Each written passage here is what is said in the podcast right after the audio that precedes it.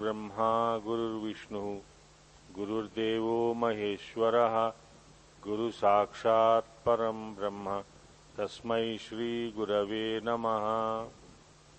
आनन्दैकरसप्रसारविलसन्मन्दस्मितास्यं कृपापारीणं निजभक्तमानसनवाम्भोजातभानूदयं, कालज्ञानविदग्रणिं शिवकरं काळीसमं सद्गुरुं ब्रह्मज्ञानमयं नमामि हनुमत्काळी प्रसादाह्वयम्। यदविद्याविलासेन भूतभौतिकसृष्टयः तं नौमि परमात्मानं सच्चिदानन्दविग्रहम्। खानिलज्ञधरित्र्यन्तं स्रक्फणिवोद्गतं यतः ध्वान्तश्चिदे नमस्तस्मै हरये बुद्धिसाक्षिणे। प्रज्ञानां सुप्रतानैः स्थिरचरनिकरव्यापिभिर्व्याप्य लोकान् भुक्त्वा स्थविष्टान् पुनरपि धिषणोद्भासितान् कामजन्यान् पीत्वा सर्वान् विशेषान् स्वपिति। मधुरभुङ् मायया भोजयन्नो। मायासङ्ख्यातुरीयम् परम् अमृतम् अजम् ब्रह्म यत्तन्नतोऽस्मि। नारायणसमारम्भाम् व्यासशङ्करमध्यमाम् अस्मदाचार्यपर्यन्ताम् वंदे गुरुपरम्पराम्। ॐ नमो ब्रह्मादिभ्यो, ब्रह्मविद्यासम्प्रदायकर्तृभ्यो, वंशऋषिभ्यो, महद्भ्यो नमो गुरुभ्यः। सर्वोपप्लवरहितः, प्रज्ञानघनः, प्रत्यगर्थो ब्रह्मैवाहमस्मि ब्रह्मैवाहमस्मि। ॐ सहनाववतु सहनौ भुनक्तु सह वीर्यं करवावहै तेजस्विनावधीतमस्तु मा विद्विषावहै। ॐ शान्ति शान्ति शान्ति हरि ओम्। सर्वतन्त्रस्वतन्त्राय सदात्म अद्वैतवेदिने श्रीमते शङ्करार्याय वेदान्तगुरवे नमः हरिः ఓం ఈ రోజున సద్గురుదేవుల అనుగ్రహంతో మనం రెండో వర్ణకంలో ఉన్నటువంటిది ఏమని అసలు ఈ విద్ ఈ ఆధ్యాత్మిక విద్యకి అర్హులెవరు అధికారి ఎవరు అని తెలుసుకుంటున్నామన్నమాట ఎలాగైతే మనం వ్యావహారికంలో అనేక అధికారిత్వాలు చూసుకున్నాం అన్నది ఎగ్జాంపుల్ చెప్పుకున్నాం.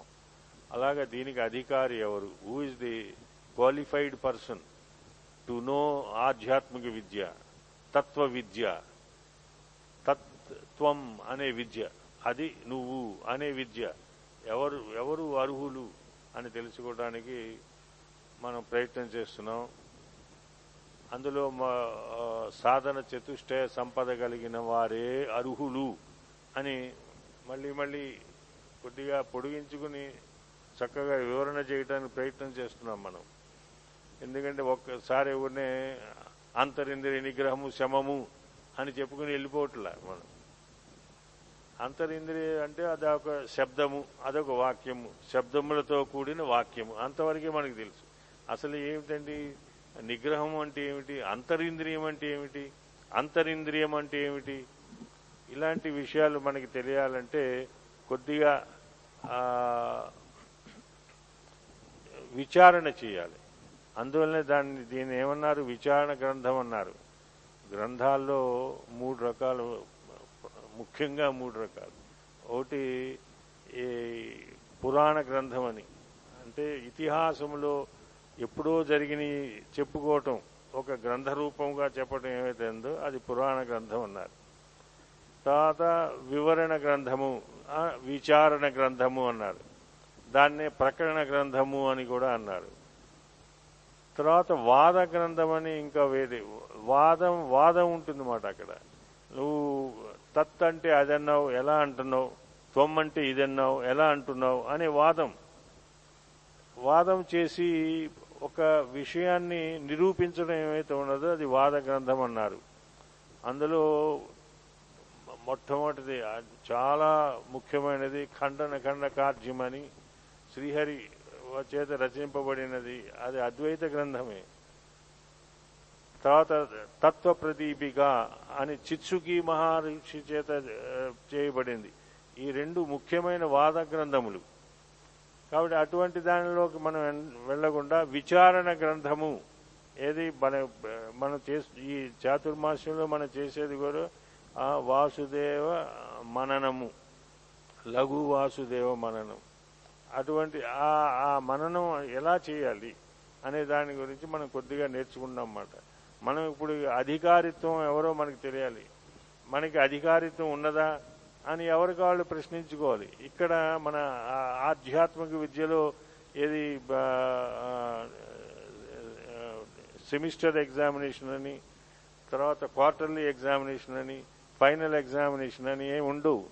ఎవరికాళ్ళు మన అంతటా స్వయముగా పరీక్షించుకుని మనం ఏ స్థితిలో ఉన్నాము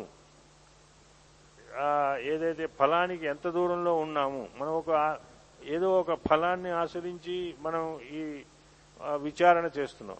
దానికి ఎంత దూరంలో ఉన్నామో అని మనకు మనమే విచారణ చేసుకోవాలి. అలాగా మనం ఇప్పుడు ఈ ఈ అధికారిత్వంలో నాలుగు ముఖ్యంగా చెప్పండి నిత్యానిత్య వస్తు వివేకము ఇహాముత్ర ఫలభోగ విరాగము శమము శమదమాది షట్క సంపత్తి తర్వాత ముముక్షుత్వము అని. నాలుగు ఈ నాలుగు కలిగి ఉండాలండి ఎవరైనా సరే. అధికారి ఇవ్వాలంటే qualified to enter into ఆధ్యాత్మిక విద్య. ఎలాగైతే ఐపీఎస్ అధికారి అవ్వాలంటే దానిలో క్వాలిఫికేషన్ ఎగ్జామినేషన్ ఉంటుంది. అందరూ మన వెళ్ళిన వాళ్ళందరూ అధికారులు అయిపోరు క్వాలిఫై అయిపోరు. అయిన వాళ్ళే అందులో పోలీస్ ఆఫీసర్గా లేకపోతే డిఐజీగా లేకపోతే జనరల్ పోలీస్ జనరల్గా ఆ, అధిగమిస్తారన్నమాట. అధికారం ఉంటుంది. వాళ్ళకి మళ్ళీ అక్కడ సెక్షన్ ఆఫీసర్ అని అనేక మన ఆఫీసుల్లో కూడా చూస్తూ ఉంటారు. కాబట్టి అలాగా ఆ అధికారిత్వాన్ని మనకి ఉన్నదా లేదా అని ఏం లేనప్పటికీ కూడా అపార కరుణతోటి మన గురువు గురుదేవులు అరే మీరు వదిలేస్తే ఎక్కడికి వెళ్ళిపోతారా వచ్చి కూర్చుంటారా ఎంతవరకు ఎంతవరకు తెలిసినంత వరకు చేయండి అని.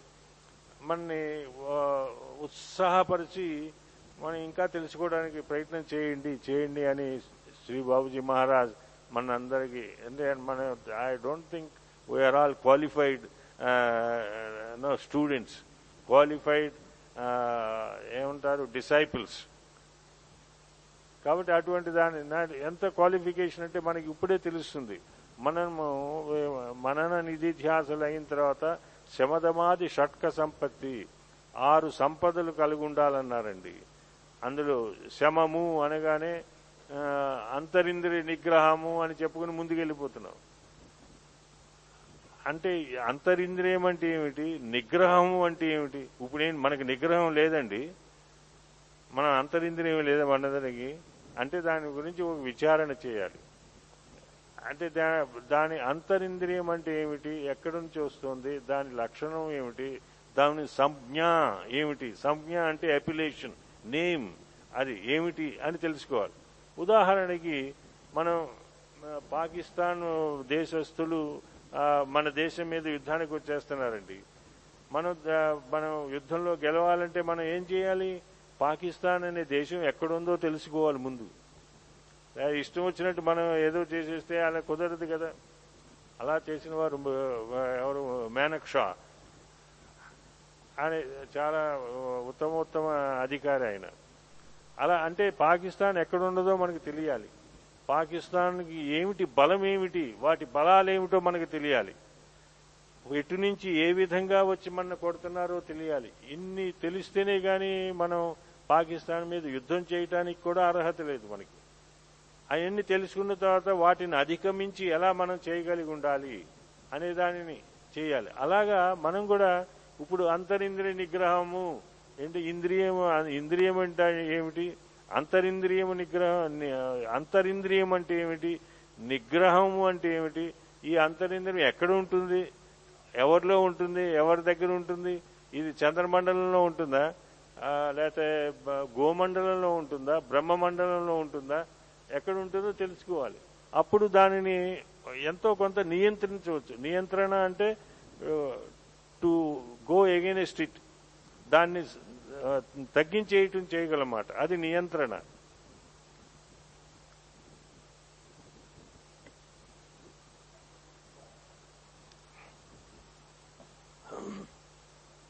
అలా యుక్తితోటి జయించాలన్నారు. నువ్వు ఏదో నేను బల నాకు చాలా బలాలు ఉన్నాయి. గజబలం ఉంది. సైనిక బలం ఉన్నది. విమాన బలం ఉన్నది నౌకా బలం ఉన్నది అని ఏదో మనం చెప్పుకుంటే అవి ఆ బలాలు ఇక్కడేమి సరిపోవు మన ఆధ్యాత్మిక విద్యలో. దాని ఏంటి ఎలా మరి అంటే యుక్తి చేత మనం నియంత్రించాలి. శమము అనే దాన్ని ఉదాహరణకి మనం వారు చెప్పటంలో కూడా శంకర భగవత్పాదాచార్యులు వారు దమము అని ముందు చెప్పలేదు. దమము అని ముందు ఎందుకు చెప్పలేదు? శమమే అని ముందుకు ఎందుకు చెప్పారు? అని. శమము అంటే మనం చెప్పుకున్న నిన్న ట్రాంక్విలిటీ అండి. కామ్నెస్ శాంతముగా ఉండటం ఏదైతే ఉన్నదో అది. అంటే మనం ఇప్పుడు అశాంతిగా ఉన్నామండి? అని ప్రశ్న. ఎస్ అంటే శాంతం అంటే ఏమిటో తెలియాలి అశాంతం అంటే ఏమిటో కూడా తెలియాలి మనకి. అప్పుడే మన మనకి తెలుసు విషయం తెలుస్తుంది. లేకపోతే శమము అంతరిందే నిగ్రహము అనేది ఒకటే తెలుస్తుంది మనకి. ఏంటిది ఆ భాషా వాక్యమే తెలుస్తుంది అంతే దాని తాత్పర్య జ్ఞానం మనకు రాదు. దాని అనుభవ జ్ఞానం రానే రాదు. కాబట్టి అటువంటి దాన్ని ఎలా చేయాలి? శమము శమము. శమము అంటే మనస్సును అంతరింద్రియము. అంతరింద్రియము ఇంద్రియములు ఐదు ఇంద్రియములని మన వరకు చాలా వరకు అనేక సార్లు మనం చెప్పుకున్నాం. తర్వాత పెద్దలు చెప్పటం కూడా మనకు జరిగింది. కాబట్టి అది జ్ఞానేంద్రియములు కర్మేంద్రియములు ఏవైతే ఉన్నాయో అవి బాహ్యేంద్రియములు. బాహ్యములుగా ఉన్న ఇంద్రియములు. అలా కాకుండా లోపల ఒక ఇంద్రియం ఉన్నదండి. దాది అంతరింద్రియం అన్నారు. అంతరింద్రియము ఏమన్నారు? దాన్ని మనస్సు అన్నారు. ఆ మనస్సు ఎక్కడుంది? పోనీ ఎక్కడ ఉంటే దాన్ని పట్టుకోవచ్చు మనం వెళ్ళి. ఇప్పుడు ఏదైనా పిచ్చి కుక్క ఉందన్నారు అనుకోండి ఆ పిచ్చి కుక్కను పట్టుకోవాలంటే ఎక్కడుందో తెలియాలి మనకి. వెళ్ళేసి ఎక్కడ లే- అన్ని చోట్ల పట్టేసుకుందాం పట్టేసుకుందాం అంటే అది దొరుకుతుందా మనకి? అంత నిందిని పట్టేసుకున్నా పట్టేసుకున్నా దాన్ని నియంత్రించేస్తానండి దాన్ని అసలు కదలకుండా చేసేస్తాను. ఇనుప సంకెళ్ళేసేసి కట్టేస్తాను అసలు ఫినిష్ ఒక్క నిమిషం కూడా కదలదు అంటానికి మరి ఇంత మనం విచారణ చేయాల్సి ఉంటుంది. అది శమము అది అధి అధిగమించిదే కానీ మనకి ఆ శ- శాంతము రాదు శమము రాదు మనకి. అది శమం ఉంటే కానీ మనకి వీఆర్ నాట్ క్వాలిఫైడ్ కాబట్టి అటువంటి దాన్ని ఎక్కడ ఉన్నది? ఈ మనస్సు అంటే ఈ సర్వ నకసిక పర్యంతం అది మనస్సు వ్యాపించి ఉన్నది. అది మరి ఏదైనా ఒక వస్తువులాగా కనిపిస్తే దాన్ని పట్టుకోవచ్చు. కానీ అది అసలు సూక్ష్మాతి సూక్ష్మం. దానికి రూపమే లేదు. నీ రూపం అటువంటి దాన్ని ఎలా పట్టుకుంటాం మనం వెళ్ళి ఎలా ని- నియంత్రిస్తాం? కాబట్టి అది దానికి యుక్తి చేతనే చేయాలి. నీ నీ విచారణ కూడా అంత సూక్ష్మంగా ఉండాలి. ఇదే శత్రువు ఎంత సూక్ష్మంగా ఉంటే మన యొక్క పోకడ కూడా అంత సూక్ష్మంగా ఉండాలి. కాబట్టి దానిని దాని ఇన్- ఇంద్రియం యొక్క దాని దాని పేరేంటో తెలుసుకోవాలి. మనం యుద్ధంలో పాకిస్తాన్ బంగ్లాదేశ్ అని తెలుసుకున్నాం కదా. అలాగా దాని పేరేమిటో తెలుసుకోవాలి. దాని పేరేమన్నారు? మనహ అన్నారు. మనస్. అది ఎక్కడ ఉంటుంది? దాని దాని లక్షణాలు ఏంటో తెలుసుకోవాలి ముందు. సంజ్ఞ తెలుసుకున్నాం. దాని పేరు తెలుసుకున్నాం. దాని లక్షణములు ఏమిటంటే అతి సూక్ష్మమైనది. దానికి పది లక్షణాలు ఈ బృహదారణ్యకోపనిషత్తులో చెప్పటం అది- అది. అందులో మొట్టమొదట రెండు మూడు లక్షణాలు చాలా ఇంపార్టెంట్. కామ సంకల్ప విచికిత్స శ్రద్ధ అశ్రద్ధ ధృతిర్ అధృతిర్ హ్రీర్ ధీర్ భీరిచ్చేత సర్వం మనయేవా. మనసు యొక్క లక్షణాలు సర్వం పది లక్షణాలు అని చెప్పారండి. అందులో ముఖ్యంగా మనం దాని ముఖ్యంగా మనం పరిగణనలోకి తీసుకోవాల్సింది ఏంటది కామ కామ. అంటే డిజైర్ కోరిక. కోరిక దా మనస్సుకి ఏమిటంటే ప్రతిసారి కోరుతా ఉంటుంది. ఈ ఇంద్రియ ఇంద్రియ నిగ్రహము మొదట చెప్పలేదు వారు. దమహ అని చెప్పలేదు. ఇంద్రియ నిగ్రహమే కావాలని రెండోదిగా చెప్పారు. మొదట ఎందుకని చెప్పలేదంటే ఈ బాహ్యేంద్రియములకి వాటికి విచక్షణ జ్ఞానము లేదు. బాహ్యేంద్రియములు విచారణ చేయలేవు. ఈ ఈ బాహ్యేంద్రియములు ఈ కన్ను ముక్కు చెవి రసనము ఈ త్వగింద్రియములు ఏమైనా ఉన్నాయో అవన్నీ తర్వాత వాక్పాణి పాద ఉపస్థ పాయువులు. వారి ఈ పదికి అసలు విచారణ చేయలేవయ్యి అక్కడ ఏమున్నదో అది గ్రహించడం వరకే. కానీ విచారణ చేయదగింది ఏదంటే మనస్సు ఒకటే అందువలన మనస్సుని మనకి ముందుగా చెప్పారు. శమము అని. ఎందుకంటే విచారణ చే చేసే శక్తి మనస్సుకే ఉన్నది. ఈ ప- పది ఇంద్రియములకు లేవు. అది ఏది అది ఏది దాని గుణం ఏమైతే అది చేసేస్తుంది అంతే. ఎదురుగుండా కుండ ఉన్నది ఈ కన్ను ఉన్నది చూసేస్తుంది అంతే. ఏదో శబ్దం అవుతుంది చెవి ఉన్నది శబ్దం వింటుంది అంతే. ఇది ఏమి శబ్దము? ఎక్కడి నుంచి వచ్చింది? ఉచ్చై నీచై అని ఏమైనా ఉన్నాయా? సమాహారం అని ఉన్నాయా? అని దానికి విచారణ లేదు. ఈ విచారణ అంతా చేయదగినది ఎవరు? మనస్సు ఒకటి. కాబట్టి అందువలన మనస్సు అన్నిటికన్నా అంతరింద్రియమైనప్పటికి కూడా సూక్ష్మాతి సూక్ష్మమైనప్పటికి కూడా అది దానిని నిగ్రహించాలి. ఏమంటే మీ అది దాని పని చేసుకుని పోతుంది కదండి. నిగ్రహించడం ఏమిటి? నేను నిగ్రహించడం ఏంటంటే అది దాని పని అది చేసేస్తూ ఉన్నది. ఏమిటది? ఎల్లప్పుడూ కరెంట్గా క్షణం క్షణం క్షణంలో వంద సార్లు అయినా సరే సూక్ష్మాతి సూక్ష్మంగా ఉంటుంది. ఎంత సూక్ష్మంగా ఉంటుందంటే గురుదేవులు చెప్పారు చెలో అనేవారన్నమాట. ఏంటిది? నేను ఈ క్షణంలో ఇక్కడ ఉన్నవాడిని ఇదే క్షణంలో. అంటే ఫ్రాక్షన్ ఆఫ్ ఏ సెకండ్లో నేను అమెరికాలో ఉంటాను. అంత వేగంగా వెళ్తుంది అది మనస్సు. మనోవేగము అంటాం మనం. తెలుసుకున్నాం కదా? మనోవేగము అంటాం. కాబట్టి అది అంత వేగమైన దానిని మనం ఎలా కట్టడి చేయగలం? దానికి ఒక పద్ధతి. యుక్తి ద్వారా మనం కట్టడి చేయాల్సిందే. ఎలాగోలా చేయండి. కానీ నీకు తెలిసిన మనకి వ్యావహారికంగా తెలిసిన ఏమీ వాటిని కట్టడి చేయలేవు. నేను అదే టెన్ బెటాలియన్స్ తీసుకెళ్తానండి కట్టడి చేస్తానంటే అవ్వదు. లేకపోతే షార్ప్ షూటర్స్ ఉన్నారంటే వాళ్ళని తీసుకెళ్ళంటే ఫినిష్ మనసు ఇలాగే అయిపోతుందండి అంటే ఏమీ అవ్వదు. తర్వాత జ్యోతిషకారుడు ఉన్నాడండి. ఆ, జ్యో- జ్యోతిష్యం చెప్పి ఎక్కడుందో దాన్ని ఎలా కట్టడి చేయాలో చెప్తా అంటే ఏమీ అవ్వదు. తర్వాత మనసును పట్టుకునే విల్లుకాడు ఉన్నాడండి విలుకాడు. దాన్ని పట్టుకుంటాడు. అంటే యుక్తి అతి అందువల్లనే సీతారామాంజనేయ సంవాదంలో కూడా యుక్తి ద్వారానే నువ్వు దాన్ని సంపాదించాలి. నీ యొక్క నీ నువ్వు నీ బలాబలాలు ఏమీ సరిపోవు దాని ముందు అని చెప్పారు. కాబట్టి అటువంటి సూక్ష్మమైన సూక్ష్మమైన మనస్సుని ఎలా నిగ్రహించాలి? దాని స్థానం ఏమిటి? అది ఎక్కడుంటుందండి? మనసు ఎక్కడుంటుంది? అని మనం విచారణ చేయాలి. దాన్ని నియంత్రించాలంటే మనసు ఎక్కడుందో మనకు తెలియాలి. పాకిస్తాన్ని మన యుద్ధంలో గెలవాలంటే పాకిస్తాన్ ఎక్కడుందో తెలియాలి. ఏ దిశలో ఉన్నదో తెలియాలి. ఎన్నో విషయాలు తెలియాలి. కాబట్టి మనస్సు ఎక్కడుంది? అంతటా వ్యాపించి ఉన్నది. మనస్సు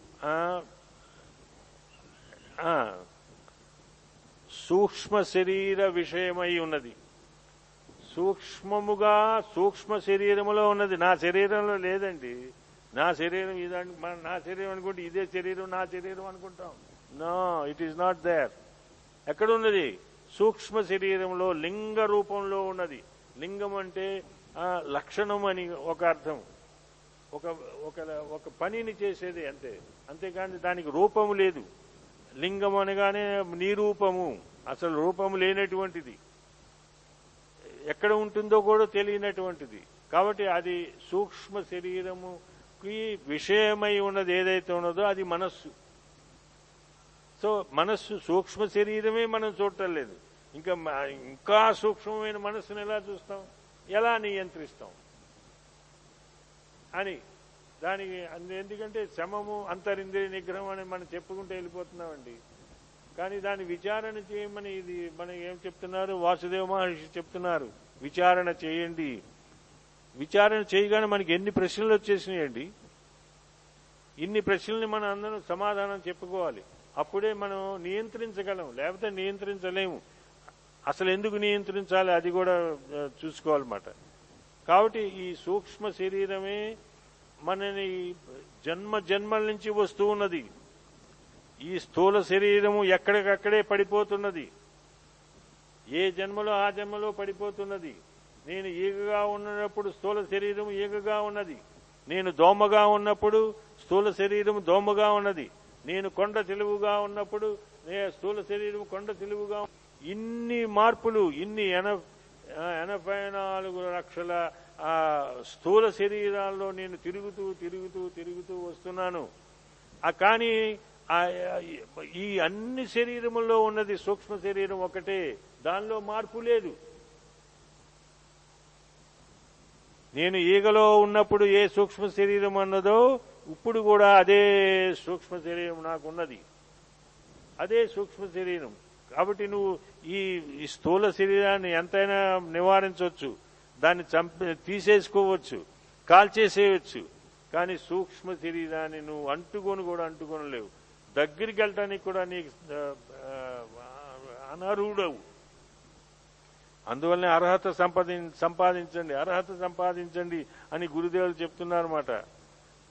ఏది బా- యోగ్యత సంపాదించాలి మనందరం ఈ విచారణ ద్వారా. కాబట్టి అటువంటి సూక్ష్మమైన శరీరం ఎలా నియంత్రించాలంటే మనం ఈ మనం చెప్పుకున్నట్లుగా మనకి తెలిసిన విధంగా నియంత్రించడం జరగదు. విరజ్య విషయవ్రాత దోష దృష్ట్యా ముహుర్ముహు అనే దోష దృష్టి చేత మళ్ళీ మళ్ళీ విరక్తి చెందితేనే కానీ నీకు దాన్ని నువ్వు నియంత్రించలేవు. ఏ కామం అయితే ఉన్నదో ఏ కోరిక అయితే ఉన్నదో దానిలో ఉన్న దోష దోషమును ఎంచి ఎంచి మళ్ళీ మళ్ళీ ముహుర్ ముహుహు అని చెప్పారు. మళ్ళీ మళ్ళీ మళ్ళీ మళ్ళీ ఎంచి దానిని ఆ ఆ కామం వలన నాకేమిటి ఉపయోగం? నాకేదో కోరిక కలిగిందండి. ఇది కావాలి అని. ఆ దాని వలన నాకేమిటి ఉపయోగం? నా నా- అది నిత్యమా? అనిత్యమా? నిత్యమైనదేమిటి బ్రహ్మ వస్తువు? అటువంటి ఆ బ్రహ్మ వస్తువైనా నన్ను బ్రహ్మ వస్తువు దగ్గరికి తీసుకువెళ్ళటానికి ఇది సహాయపడుతుందా? అని మనం నియంత్ర మళ్ళీ మళ్ళీ మళ్ళీ మళ్ళీ దానిని విచారణ చేసి దోష దృష్టిని మళ్ళీ మళ్ళీ చూసి దానిని దూరం చేసుకోవటం దోష దృష్టిని దూరం చేసుకోవటం దోష అనుభవాన్ని దూరం చేసుకోవటం చేసుకోవటం ఏదైతుందో అది యుక్తి. విరజ్య విషయవ్రాత దోష దృష్ట్యా ముహుర్ముహు స్వలక్ష్యే నియతావస్థ మనస శమ ఉచ్యతే.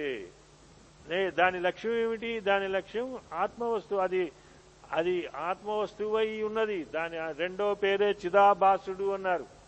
ఆ భాష అది ఎలా అంటే ఎలా అంటే ఉదాహరణకి ఆ భాష అంటే ఆ సూర్యుడు ఆ అద్దములో ప్రతిబింబిస్తున్నాడండి.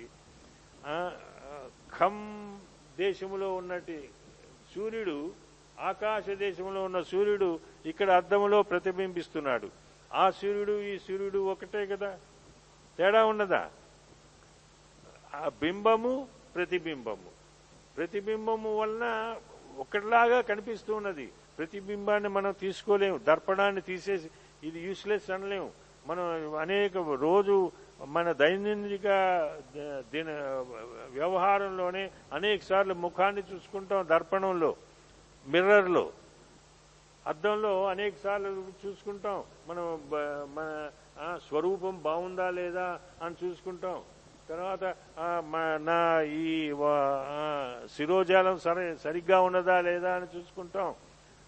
తర్వాత ఇక్కడైనా మడతలు వచ్చినాయి ఇక్కడైనా మడతలు వచ్చినాయో చూసుకుంటా ఉంటాం. వాటిని ఎలా నివారణ చేయాలని ఆలోచిస్తూ ఉంటాం. కాబట్టి అది పూర్తిగా తీసేయటానికి లేదు. అలాగే సూర్యుని ఆ ఆకాశ సూర్యుడికిని దర్పణస్థములో ఉన్న సూర్యుడిని పూర్తిగా నివారించడానికి లేదు. అది యూస్లెస్ అని అంటానికి లేదు. కాబట్టి అది అలా అలా మనస్సు అది చిదాభాసుడు అన్నారు. కాబట్టి దానిని ఈ మనస్సు అంటే అతి సూక్ష్మముగా ఉన్నది. దానిని ఈ పది లక్షణములకి నెగేట్ చేయాలి. ఈ పది లక్షణములను తీసివేయాలి. లక్షణములను తీసివేయటం మన మన వల్ల కాదు. దానిని అణిగి ఉంచడమే మనకి చేత చేతనవును. వీలైనంతగా అది మనం ప్రయత్నం చేస్తే దాన్ని కొద్దిగా అణిచి ఉంచగలం. పూర్తిగా తీసేసేది లేదు. ఎలాగదే ఎలాగ పూర్తిగా తీసేస్తున్నాం లేదు అని చెప్తున్నాం అంటే గాఢ సుషుప్తిలో మనకి బ్రహ్మానందాన్ని మనం పొందుతున్నాం. ఆనందం నిరతిశయమైన అటువంటి ఆనందాన్ని పొందుతున్నాం. హాయిగా నిద్రపోయానంటున్నాం ఆ హాయి ఎక్కడి నుంచి వచ్చింది? అక్కడ మనస్సు లేదు. సూక్ష్మ శరీరం లేదు అక్కడ. సూక్ష్మ శరీరం లేదా అంటే తీసేసావా? దాన్ని పక్కన పెట్టేసావా? దాన్ని షూట్ చేసావా? చంపేసావా? నిర్వీర్యం చేసావా? అంటే లేదు. అది అక్కడే ఉన్నది. కానీ అది ఏది? నిద్రావస్థలో ఉన్నది. అణిగి ఉన్నది. మన మనకు మెలకు రాగానే మళ్ళీ విజృంభించేస్తుంది అది చక్కని కాబట్టి అటువంటి మనస్సు మనస్సుని అలా యుక్తి చేత ఎలాగా దానిని అనేక విధములుగా పరిపరి విధములుగా ఈ దశ ఇంద్రియములతోటి పరిగెడుతూ ఉన్నది మనస్సు. ఈ బాహ్య ప్రపంచంలో పరిగెడుతూ ఉన్నది. దాన్ని నియంత్రణ ఎలా అంటే దానిని నియంత్రించేది నువ్వు నువ్వు దాన్నైనా పట్టుకోలేవు. నువ్వు చేయవలసిందల్లా "నారా- నాన్న నువ్వు ఇలా కాదురా. నేను జపం చేస్తాను. నేను భజనం చేస్తాను. భజన చేస్తాను. భజనలు చేయటం వల్ల నువ్వు ఒక దానిని మనస్సును నియంత్రిస్తున్నావు. సంకీర్తన చేయటం వల్ల మనస్సును నియంత్రిస్తున్నావు. ధ్యానం చేయటం వల్ల మనస్సును నియంత్రిస్తున్నావు. అంతేగాని దాన్ని పూర్తిగా తీసేయడం మనకు సాధ్యం కాదు. అది అలా ఉంటుంది పడుకుని ఉంటుంది. ఎప్పుడైనా లేవచ్చు. బాబుజీ మహారాజ్ ఏమని చెప్పేవారు? స్ప్రింగ్ని గట్టిగా ఒత్తి ఉంచితే ఎప్పుడైనా అది పట్టని కొట్టి మన ముఖం పేలిపోయేట్టుగా చేస్తుంది. కాబట్టి అలా కాకుండా దానిని అణిచి ఉంచగలమే కానీ నువ్వు దానిని ఏం తీసివేసేయలేవు షూట్ చేసేయలేవు చంపేసేయలేవు లేకుండా లేనే లేదు అసలు. ఎందుకంటే సూక్ష్మ శరీరం లేకపోతే నువ్వే లేవు. అసలు మన మన మన విధి సూక్ష్మ శరీరాన్ని కంట్రోల్ చేసుకోవడం లేకుండా చేసుకోవడానికే మన ప్రయాస ఇదంతా. ఇన్ని మన ఈ చాతుర్మాస దీక్షలో అది లేకుండా చేసుకోవడానికే ప్రయాస. కాబట్టి అటు అది దానిని పూర్తిగా నశింప చేయలేము. దానిని అధికారిత్వం దానికి మనం ఎలాగైతే మాయ ఈశ్వరుడి అధికారంలో ఉంటుంది. ఈశ్వరుడు మాయనని నియంత్రిస్తాడు. మన మాయ మన చే మనకి నియంత్రణ లేదు. మనం మాయ చేతుల్లో మనం ఉన్నాం. మాయ మన మాయ మనని నియంత్రిస్తుంది. కాబట్టి అటువంటి దానిని విషయాన్ని ఇది చాలా సూక్ష్మమైన విషయం విచారణ చేయవలసిన విషయం అనేక విధములుగా ఈ మన శాస్త్రంలో కఠోపనిషత్తులో కూడా యమధర్మరాజు నచికేతుడికి అద్భుతంగా వివరిస్తున్నాడు మనస్సు గురించి. కాబట్టి అది మనకి తెలియాలి. తెలియకపోతే ఏంటి? నియంత్రిస్తే శమ- శమము అంటే అంతరింద్రియ నిగ్రహము. అంతరింద్రియ నిగ్రహం అంటే ఏమీ ప్రయోజనం లేదు మనకి. కంట శోష తప్పించి ఏమీ ప్రయోజనం లేదు. దానిని ఎలా నియంత్రించాలి? అని మన చాలా it is a must we must do it కానీ ఎలా చేయాలి అనే దానిని చక్కగా వివరించడం జరిగింది. అది మనకి రేపటి రోజున దాని మనస్సు యొక్క విచారణ ఇంకా ముందుకు తీసుకెళ్దాం. దాన్ని దాని ఎలాగోలాగా మనం దాన్ని నియంత్రించాలండి. అది తెలుసుకోవాలి. దట్ ఈస్ అభ్యాసం. అభ్యాసం ద్వారానే మనకి అది వస్తుంది. ఏది ప్రాక్టికల్ ద్వారానే అది వస్తుంది. మనం థీరీ ఎంత చదివినా ఏముంటుంది? అంతరింద్రియ నిగ్రహము అంతరింద్రియ శమము అనే మిగిలిపోతుంది. థీరీలో అంతవరకే. అన్లెస్ వీ ప్రాక్టీస్ ఇట్ మనందరం ప్రాక్టీస్ చేయాలి. దైనందికంలో ప్రతిరోజు ఆ కామంని మనస్సుని ఎలా నిగ్రహించాలి? ఎంత మనం మనస్సును ఎంత గురు సాన్నిధ్యం చేస్తే అంత నిగ్రహించబడుతుంది అది అంత సులభంగా నిగ్రహించబడుతుంది. లేకపోతే మన తరమే కాదు. సీతారామాంజనేయ సంవాదంలో చక్కగా దీన్ని గురించి వి- విచారించారు. సాక్షాత్తు ఆయన విద్యకే అధికారి ఆంజనేయ స్వామి. వారికి చెప్పడం ఏంటండి మనకి అర్థం కాదు. కాబట్టి అటువంటి అన్ని అన్ని ఏ వే- ఏ ఈ వేద శాస్త్రములు ఏవైతే ఉన్నాయో అంగములు ఆ అంగములకు అధికారి ఆయన. అటువంటి వానికి చెప్పడం ఏమిటి? అంటే అంత సూక్ష్మంగా ఉంటుందన్నమాట. అటువంటి దాన్ని మళ్ళీ మనం రేపటి రోజున మళ్ళీ విచారణ చేసుకుందాం. అందరికీ చెప్పండి. ఇది చాలా ముఖ్యమైన విచారణ. అందరూ వచ్చి ఇందులో పాల్గొంటే మనకి బాబుజీ మహారాజ్ గారు వారు కూడా చాలా మన గురుదేవులు కూడా చాలా సంతోషిస్తారు. అరే మన వాళ్ళందరూ నిజంగా విచారణ చేస్తున్నారా? వెరీ గుడ్ వెరీ గుడ్ అనుకుంటారు అనమాట కాబట్టి మనం రావటమే కాకుండా మనతో నలుగురికి చెప్పి వారిని కూడా వారిని కూడా ఈ ఈ శమము అనే దానిని ట్రాంక్విలిటీ కామ్నెస్ అనే దాన్ని వాళ్ళు కూడా బాగా వృద్ధి చేసుకోవాలి. అది ఉంటే కానీ మనకి ఆధ్యాత్మిక విద్యలో ప్రవేశం లేదు. హరి ఓం సర్వతంత్ర స్వతంత్రాయ సదాత్మ అద్వైత వేదినే శ్రీమతే శంకరార్యాయ వేదాంత గురవే నమ. హరి ఓం.